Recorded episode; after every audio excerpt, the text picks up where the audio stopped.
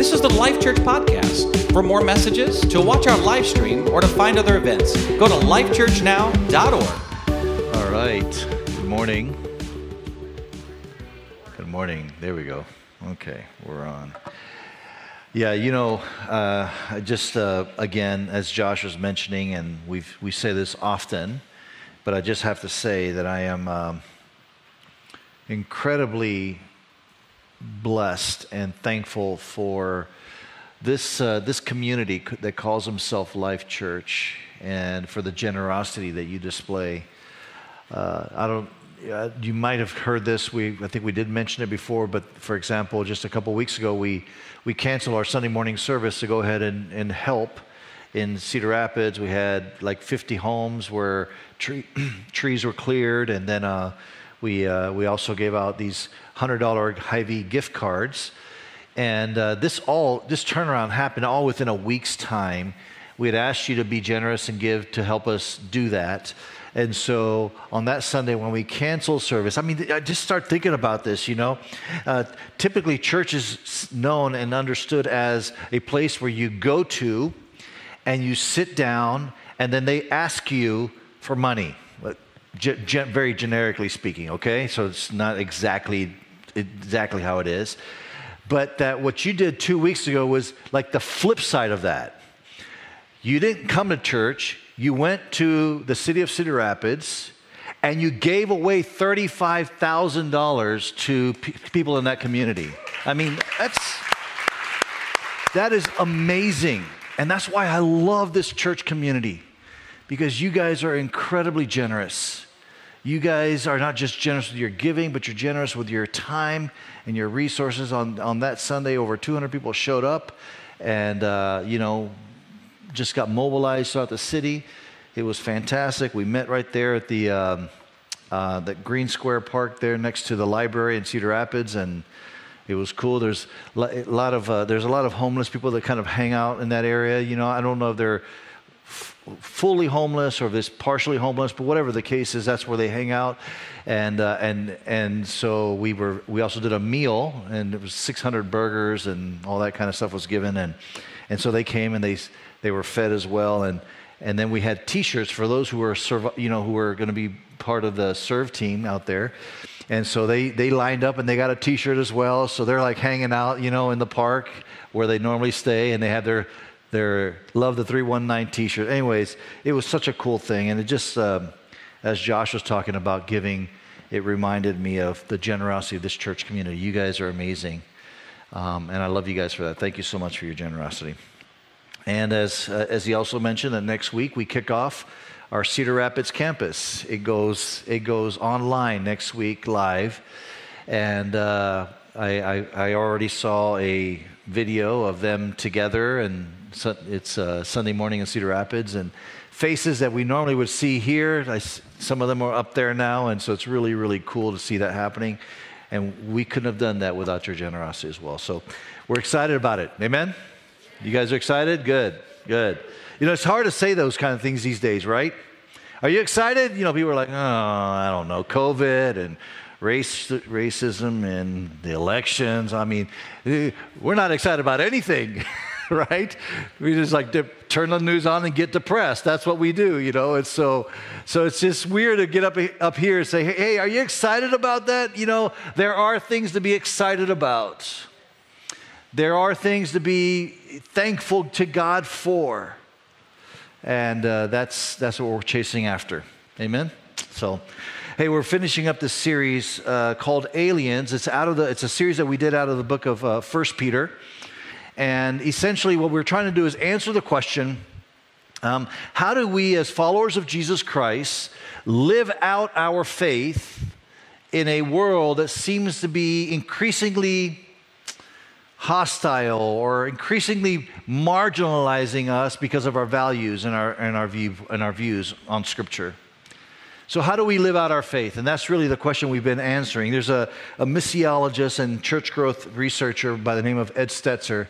He talks about the, the, the, the condition of the church or the, the, the, the place of the church in, in um, or, or Christianity in America And he says that 75% of Americans, okay, hear this 75% of Americans self identify as Christians. Now, when I say that, it almost sounds a little bit disingenuous for me to be doing a series called Aliens How Do We Live Our Life Out in a World That Seems Increasingly Hostile Towards Us?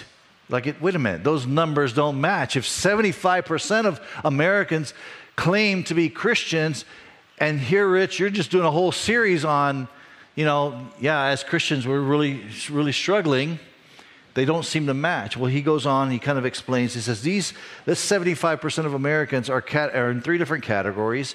The first one is they're cultural, congregational, and then convictional. These are the three categories cultural, congregational, and convictional. The first one, cultural Christians, basically would be those people who, um, who call themselves Christian because society tells them that they need to call themselves something. And they know that they're not atheists, they do believe in God, and, but it's not really about a deep faith. It's more about heritage than it is about heart. You know, maybe they had a, a Baptist grandma that was beloved, and because she was an amazing person, well, that's what they are. They just identify with her, you know, and and so they don't really. It's not really about beliefs or commitments that they've made. Uh, they rarely attend church. Maybe they attend church twice a year. We call them in it's, it's not it's pejorative term, but we call them Creasters, Christmas and Easter. You know, that's when they go to church, Christmas and Easter.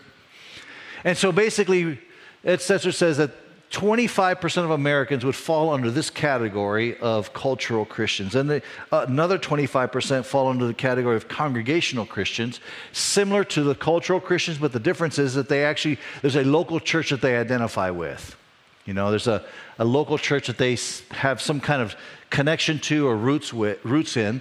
And so it's funny, I'm a pastor. I've been living in this city for about 15 years, and, um, and I run into people all the time. And when they find out I'm a pastor, it, it kind of conversation kind of goes this way. It's like, oh, they feel compelled. You know, Pastor Rich, you're a pastor. They feel compelled to tell me, oh, I'm a, I'm a member of that church, or I'm a member of that church. You know, they'll name the church, you know. And I don't know, maybe there's a little bit of a mean streak in me. I'm not trying to be mean, but you know, I, it's like the conversation leading up to that did not reveal that you were a member of any church, you know? So, so, so, uh, so, I, so I'll say something like, oh, yeah, yeah, you know, the pastor there, what's his name? What's his name? And, and you could, you could just see it on their face. the wheels are spinning and smoke is flying out of their ears, and they're trying to figure out what's the name of that pastor? I haven't been there in 30 years. I can't remember. And then they'll throw a name out like Pastor White and I know exactly who the pastor is. I probably might have even seen him a few weeks before, you know. and uh, yeah, he was there 30 years ago. He was there. He's not there now, you know. Anyways, about 25% of the of American population fall in this category of what we'd call congregational Christian. Then the last 25% of Americans fall under this category of convictional Christians. And many of you, that's who you are. You're, you're in this category. These are people that are striving to live according to their faith. They would say that they have a personal relationship with Jesus Christ and that they are doing everything they can for that to inform how they live their life. You know, that their faith is core to what they, what they believe, that their faith is what um, is like the, it's like the hub of their life where all the spokes lead to, right? And so their faith informs, you know, their, their, their finances, their politics, their relationships, their sexuality. Their faith informs, it's the lens by which they look through. And so about 25% of American society, Americans fall in this category of convictional Christians. Now, what we're seeing in our culture these days is that the number of cultural and congregational Christians, those first two categories, these two right here, the number of cultural and congregational Christians since the late 50s, early 60s has been declining. So you'll find if you read articles, which I do, and you probably don't because you don't have to, but I do, read articles about, you know, the place of the church in, in American society or in Western civilization, you'll find that many articles talk about how the church in Western society is declining the church is going backwards. You know, and we read these articles over and over again, and a lot of them is referring to cultural and congregational Christians that are, that truthfully, they are on the decline. The numbers are going down. And the reason why they're going down is because in our culture, we're experiencing so much um, pushback and marginalization in terms of the things that we've held on to in the past that many of these cultural Christians and congregational Christians who really don't have, they haven't really they haven't really, they're, they're, the reason that they're going to church or even call themselves a Christians because of there's no there's no inherent reason for it. Because of that it's just not as popular anymore to say yeah i'm a christian. It's not as helpful anymore to say i'm a christian. It doesn't make any sense anymore. If everybody around you is pushing back on it, it doesn't make any sense. So these are kind of declining. But convictional christians what we see is statistically speaking they're not necessarily skyrocketing, but they're, but they're maintaining at a steady pace of growth.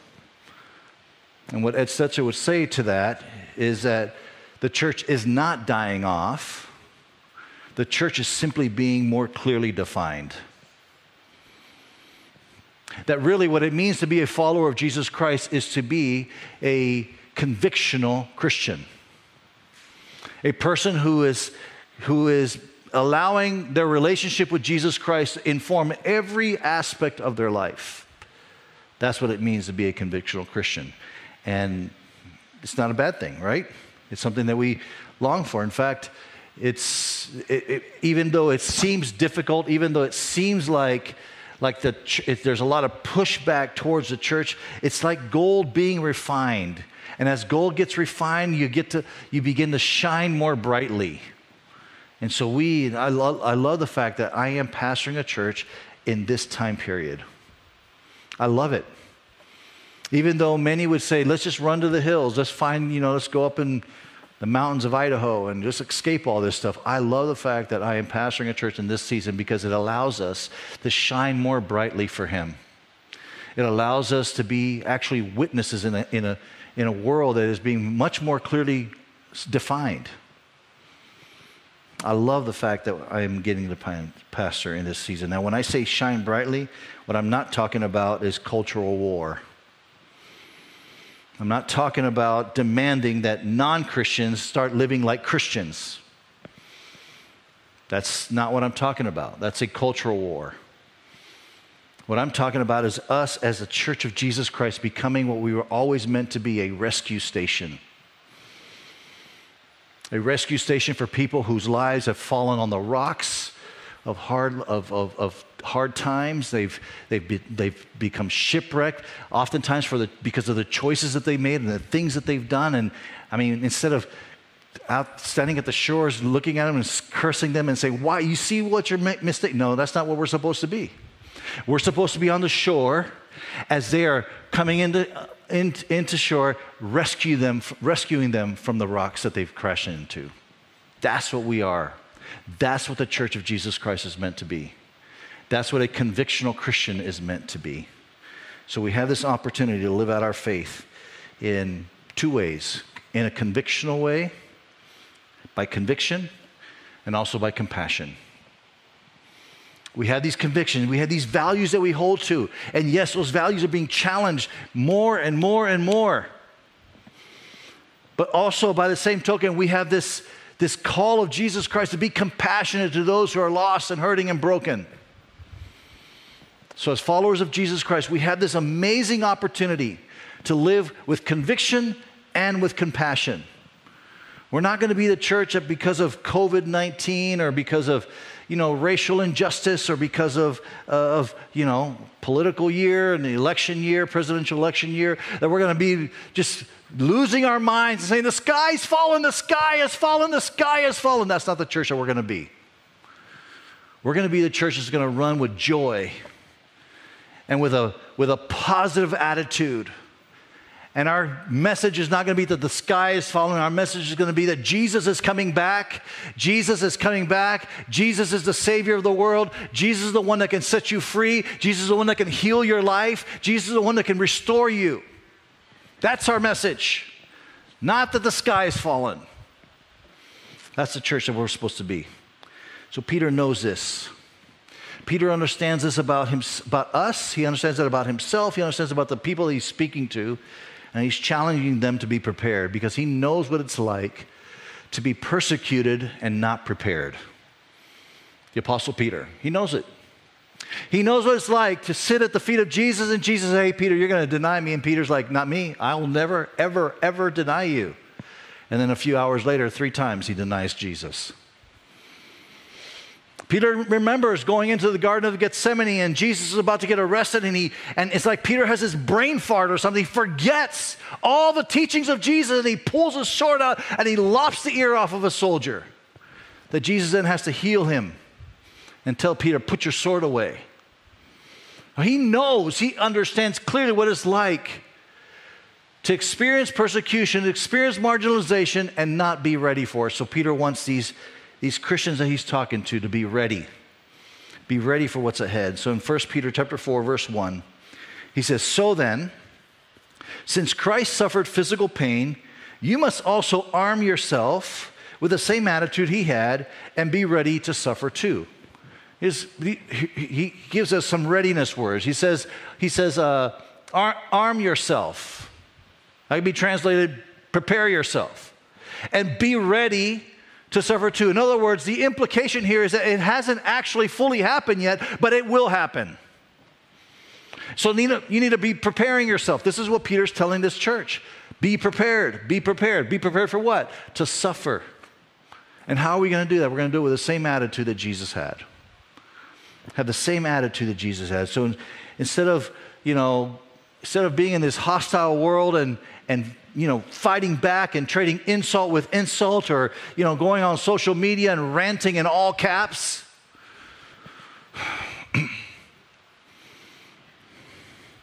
what we're going to do is we're going to trade insult for blessing and let God be the judge. Verse 12, 1 Peter 4, he says, Dear friends, don't be surprised at the fiery trials you're going through. Don't be surprised Okay? Be prepared. Translate that. Don't, don't be surprised at the fiery trials you're going through as if someone strange, as, as if something strange were happening to you. Like, the trials are not strange, they're just expected. Peter's making it very clear here, as if something strange is happening to you. Instead, be very glad, for these trials make you partners with Christ in suffering so that you will, so you will have the wonderful joy of seeing his glory when it's revealed in all of the world. So Peter's basically saying, hey, don't be surprised, be prepared.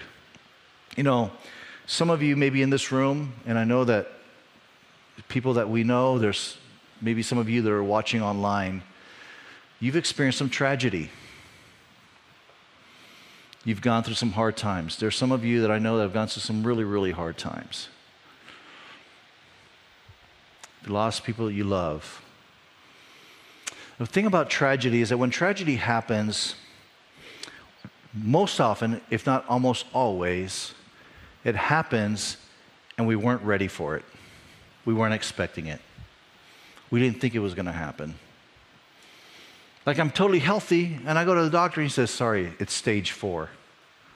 Whoa, what? And that's really the difficulty of, of these things in our life is that we were not expecting them. And I think that's what Peter's trying to tell these guys. Hey, look, hard times are coming. Don't be surprised by it. Be prepared for it. Be prepared for it. How do you prepare for it? Well, you remember that Jesus is coming back. You remember that this world is not your home. You remember that you're just pilgrims, you're just aliens passing through. That's how you prepare for it. So be ready. I want you to imagine if I could Imagine if I could tell the future. I'm going to pick on Robbie. Sorry, Robbie. And, and I, I, could, I could see the future, and I know that, Robbie, six months from now, man, you're to fall on hard times, dude. You're to lose your job. Your house is to be foreclosed on. You're, uh, they're to repossess all your cars. And it's going to suck. I'm sorry, it's going to, be, it's going to stink. That's probably what I would have said to Robbie if I was just having a conversation with him. Sorry, guys. but then I can see the future, and I know that in two years you have that rich uncle you haven't really seen in a long time. And that rich uncle is going to put you in his will, and he's going to, and you're going to, in two years, not six months, but in two years, you're going to inherit multi million dollar inheritance. doesn't it make that, doesn't that make a difference when I look at my circumstances? When I look at the circumstances that I may lose my job, that I may lose my house, may lose my cars, if that felt, if that was, if I felt that that was the end, that was the end, then yeah, it's just terrible. But, but if I knew that just in a couple of years, my rich uncle is going to leave me all the money I can, I, I, I can ever spend in a life, then it makes a difference for me. I'm able to wait it out. I'm able to persevere through it because it makes a difference. And I think this is essentially what Peter's saying. In fact, he even uses the same language. He uses the word inheritance. He says, You're going to be suffering, you're going to be struggling, you're going to go through this very difficult season, but there is an inheritance waiting for you in heaven. Your hope is not in this world, your hope is in heaven, and it's secure for you. And by knowing this, we're able to face the difficulties of life with, with a joyful spirit. And that's really our perspective that we should have, that it's beyond this place that we're in, that this world is not my home. That's what Peter's been telling them.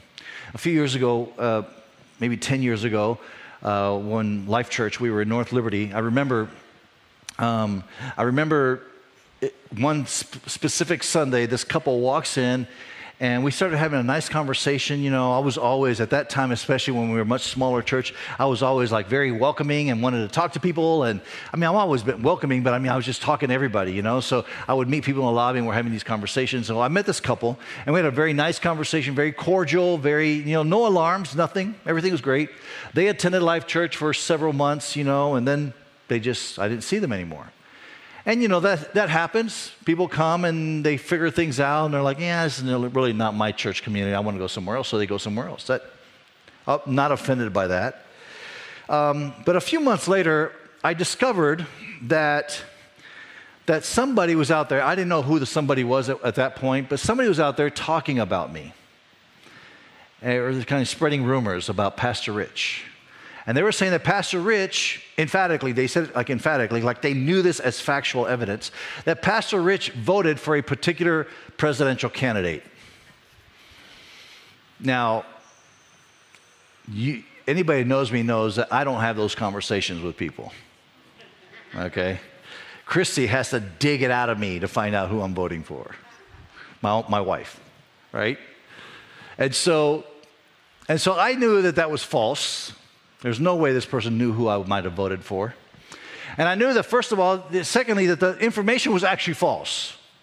And yet they were spreading this, they were talking about it, and they were kind of maligning me, and by virtue of maligning me, trying to malign the church and saying all kinds of stuff. You know, and be honest with you, I, that doesn't feel good. I was, I was kind of angry. I wanted to set the record straight. I wanted to clear up, the, clear up what was being said and, and confront this person. That's how I was feeling, you know. Was, it never feels good to be talked about. It never feels good to be on the receiving end of anything like that. And it's during this time that this message of Peter really became so incredibly relevant, relevant for me. Where Peter says in chapter 3, he says, Don't trade insult for insult. We're so good at that, aren't we? Maybe not. Don't trade insult for insult, but instead leave it in the hands of God. He goes on to say in 1 Peter 4:14 4, says if you're insulted because you bear the name of Christ. In other words, here's why you would be insulted because you bear the name of Christ. I guess the right reason, right? You bear the name of Christ, you will be blessed. for the glorious spirit of God rests upon you. That when you are insulted for the right reasons, it carries blessing in your life. And that, that's, we should have a kind of a perspective change when we, when we recognize that people are assaulting us, and really it's for the right reasons that they're assaulting us. That when we live faithfully for Christ, if that brings you reproach, then you should count it as a blessing. Um, after the Supreme Court ruling on same sex marriage in 2015, there was this ethicist and uh, theologian by the name of Russell Moore. He published an article um, and, he, and he published an article and he made a statement. He said, The church, talking about the church, the bigger church, the church must be prepared for the refugees from the sexual revolution. Meaning, as a culture continues to move away from God, as a culture continues to move away from the values that we hold, as cultural Christians and congregational Christians keep falling away, falling away, falling away, that what's going to happen is there's going to be a lot of people that are going to make choices in life that they think, they feel, they really do feel like this is the right thing for me. This is what will make me happy. This is what will satisfy me. This is what's going to fulfill me. They'll, they'll walk in that direction. And then what, what he's trying to say, what Russell Moore's trying to say is that as time plays itself out, they'll discover that this is not really bringing the fulfillment that they were searching for. It's not bringing the happiness that they were searching for. You and I understand that. How many times have, well, don't raise your hand, but how many times have you made a, you, you made a choice? You said, I'm going to do this because I want to. You know, you know this is not a good thing. You know you shouldn't walk down that path. You know that this is, biblically speaking, sin. You should not do it, but you convince yourself that this is the right thing to do. And you have all kinds of rationale for it. I know I've done it. And then at the end of that journey, I realized, wow, that, that was a mistake. Why did I do that? Whether it was small and just had minimal impact, or maybe larger and it had maximum impact where it breaks your family apart or it, it you know, causes you to be disconnected from your own kids or your parents. We've all done this. And so, what Russell was saying is that we need to be prepared for the refugees from the sexual revolution. He goes on, there are two sorts of churches that will not be able to reach the sexual revolution refugees, two churches that will not be able to reach them. A church that has given up on the truth of Scripture. and has nothing to say to a fallen world. That there's a church that has decided to remove the tension between conviction and compassion. There's a tension there between conviction and compassion, the things that you hold on to, and then your compassion for those who are hurting and longing for something more. There's a tension. And when the church chooses to remove that tension, then we just basically go with the flow. We do whatever culture says. Whatever everybody else feels like, that's where we're going to go. That's what we're going to do. And what he's saying is that those churches really don't have, have nothing of real value to offer to people that are hurting.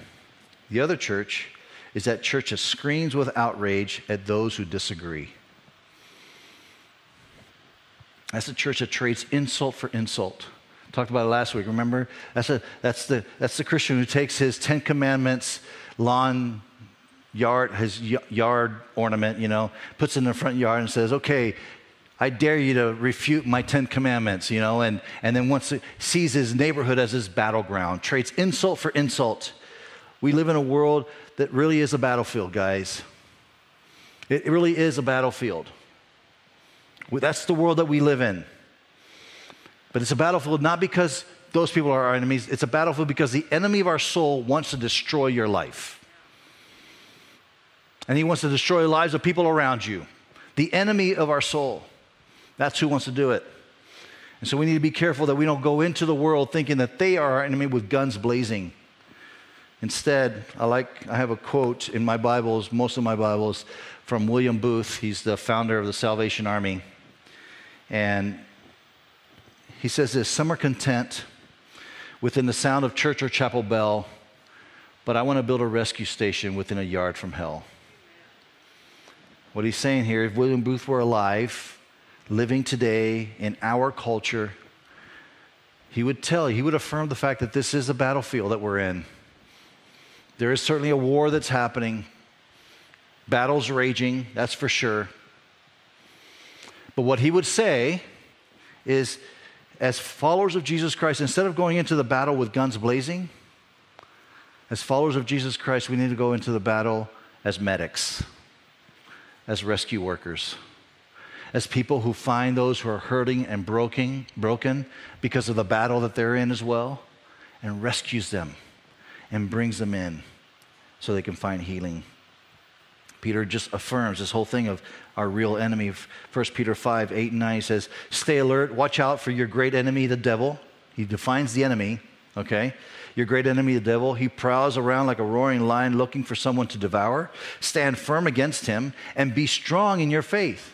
So he reminds us that, the, the, that there is an enemy. The enemy is real, but don't confuse the enemy. The enemy is not your, your, you know, your family member who makes fun of you because you go to church.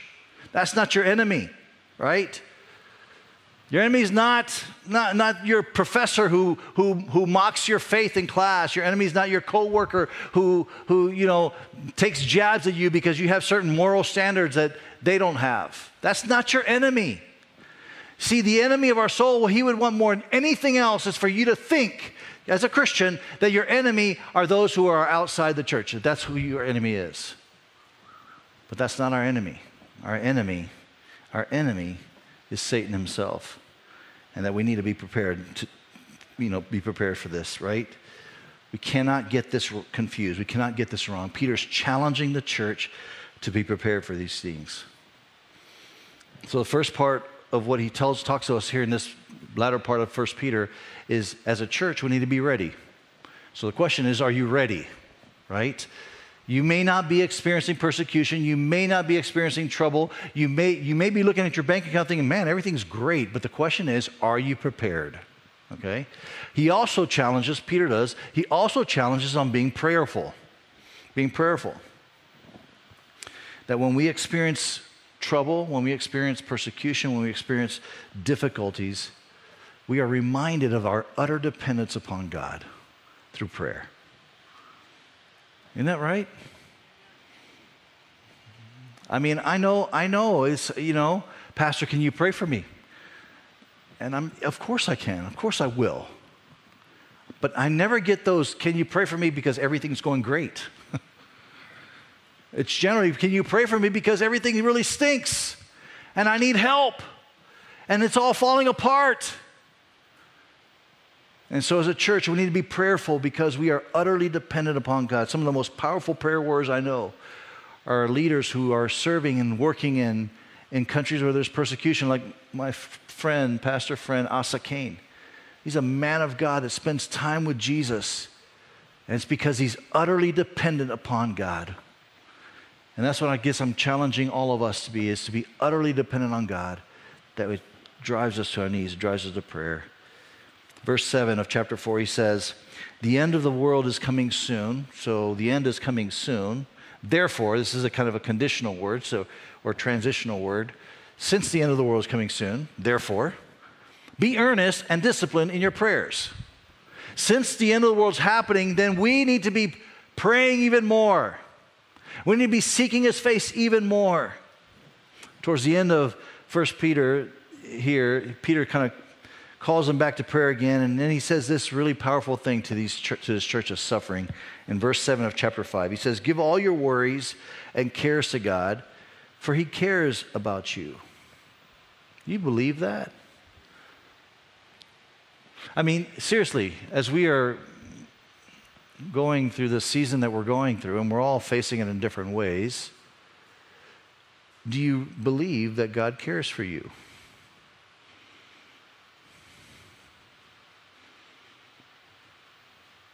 He cares for you. Now, I think that oftentimes we can, we're kind of like Christian atheists. We kind of walk around, we have certain things that we hold on to, but we don't actually really believe that God actually cares. He does care for you, He cares for you. And so you might be in a very bumpy road right now. It's very uncomfortable. Things are really, really not good. But you need to walk away with this idea that God cares for you.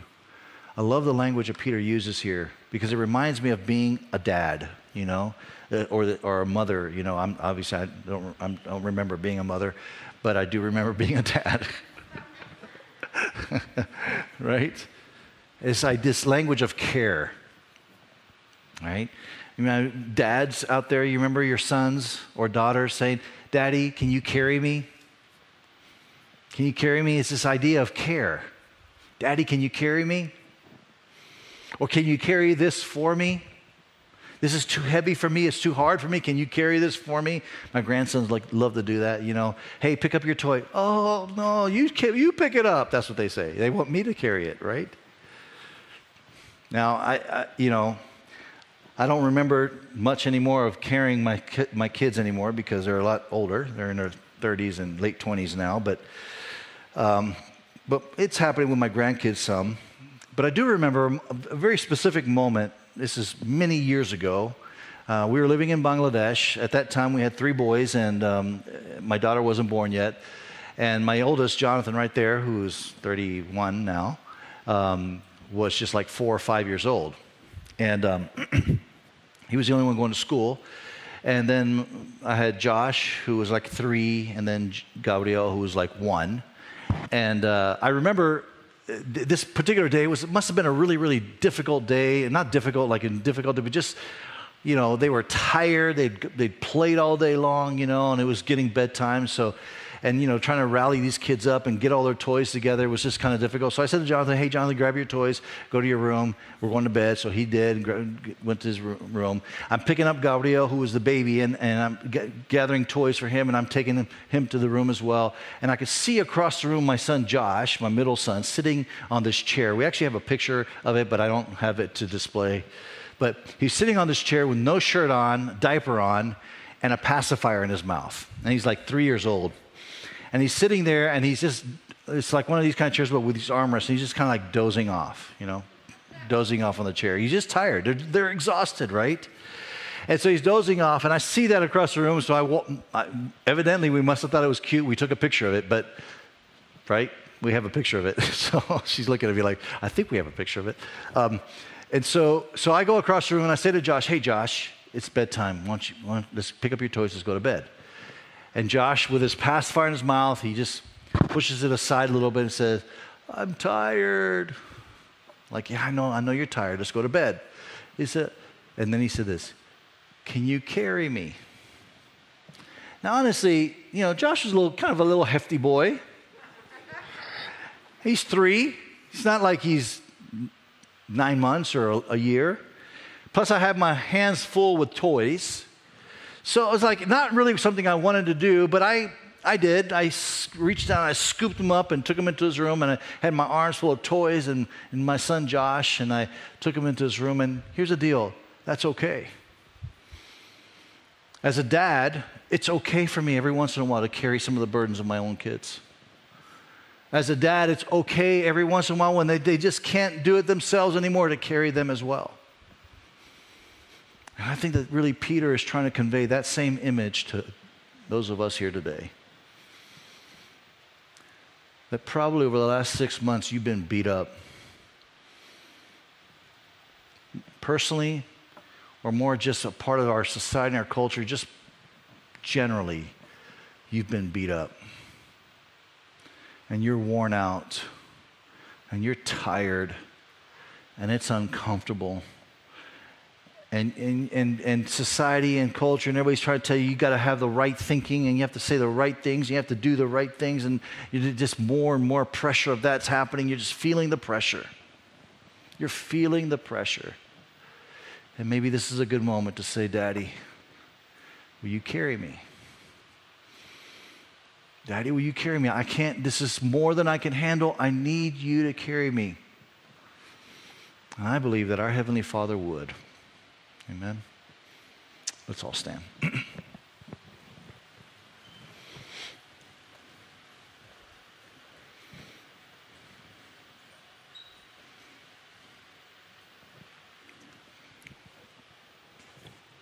as a church, as a pastor of this church, I would challenge you to live lives of conviction and lives of compassion and try to keep that tension as much as you can. As a pastor of this church and as a father as well, I would say, hey, listen, but if you're feeling beat up, if you're struggling, don't relieve the tension. Don't start just basically doing whatever everybody else does because everybody else is doing it. Don't start shouting from the mountaintop that, you know, everybody's wrong, it's just a liberal agenda, and blah, it's all so bad. Don't do that. It's really the most appropriate moment to say, God, I can't do this by myself. I need you to carry me. I need you to help me through this and keep our focus on Him. Because after all, this is not our home. This is not our home. We're aliens, we're just passing through. Amen. Let me pray for you. Father, I just want to thank you, first and foremost, God, because you are our Father.